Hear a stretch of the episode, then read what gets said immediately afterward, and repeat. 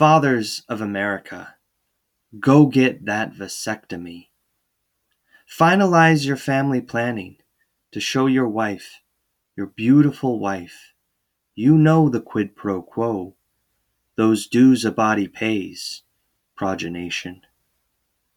If you're lucky, a myth will wait in the white operating room.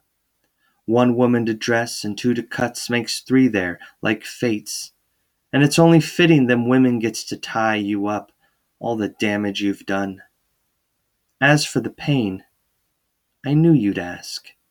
It's less than a dilated cervix. So shut up and sit on an ice pack. Here, take the couch, watch a war flick, drink a whiskey, drink two.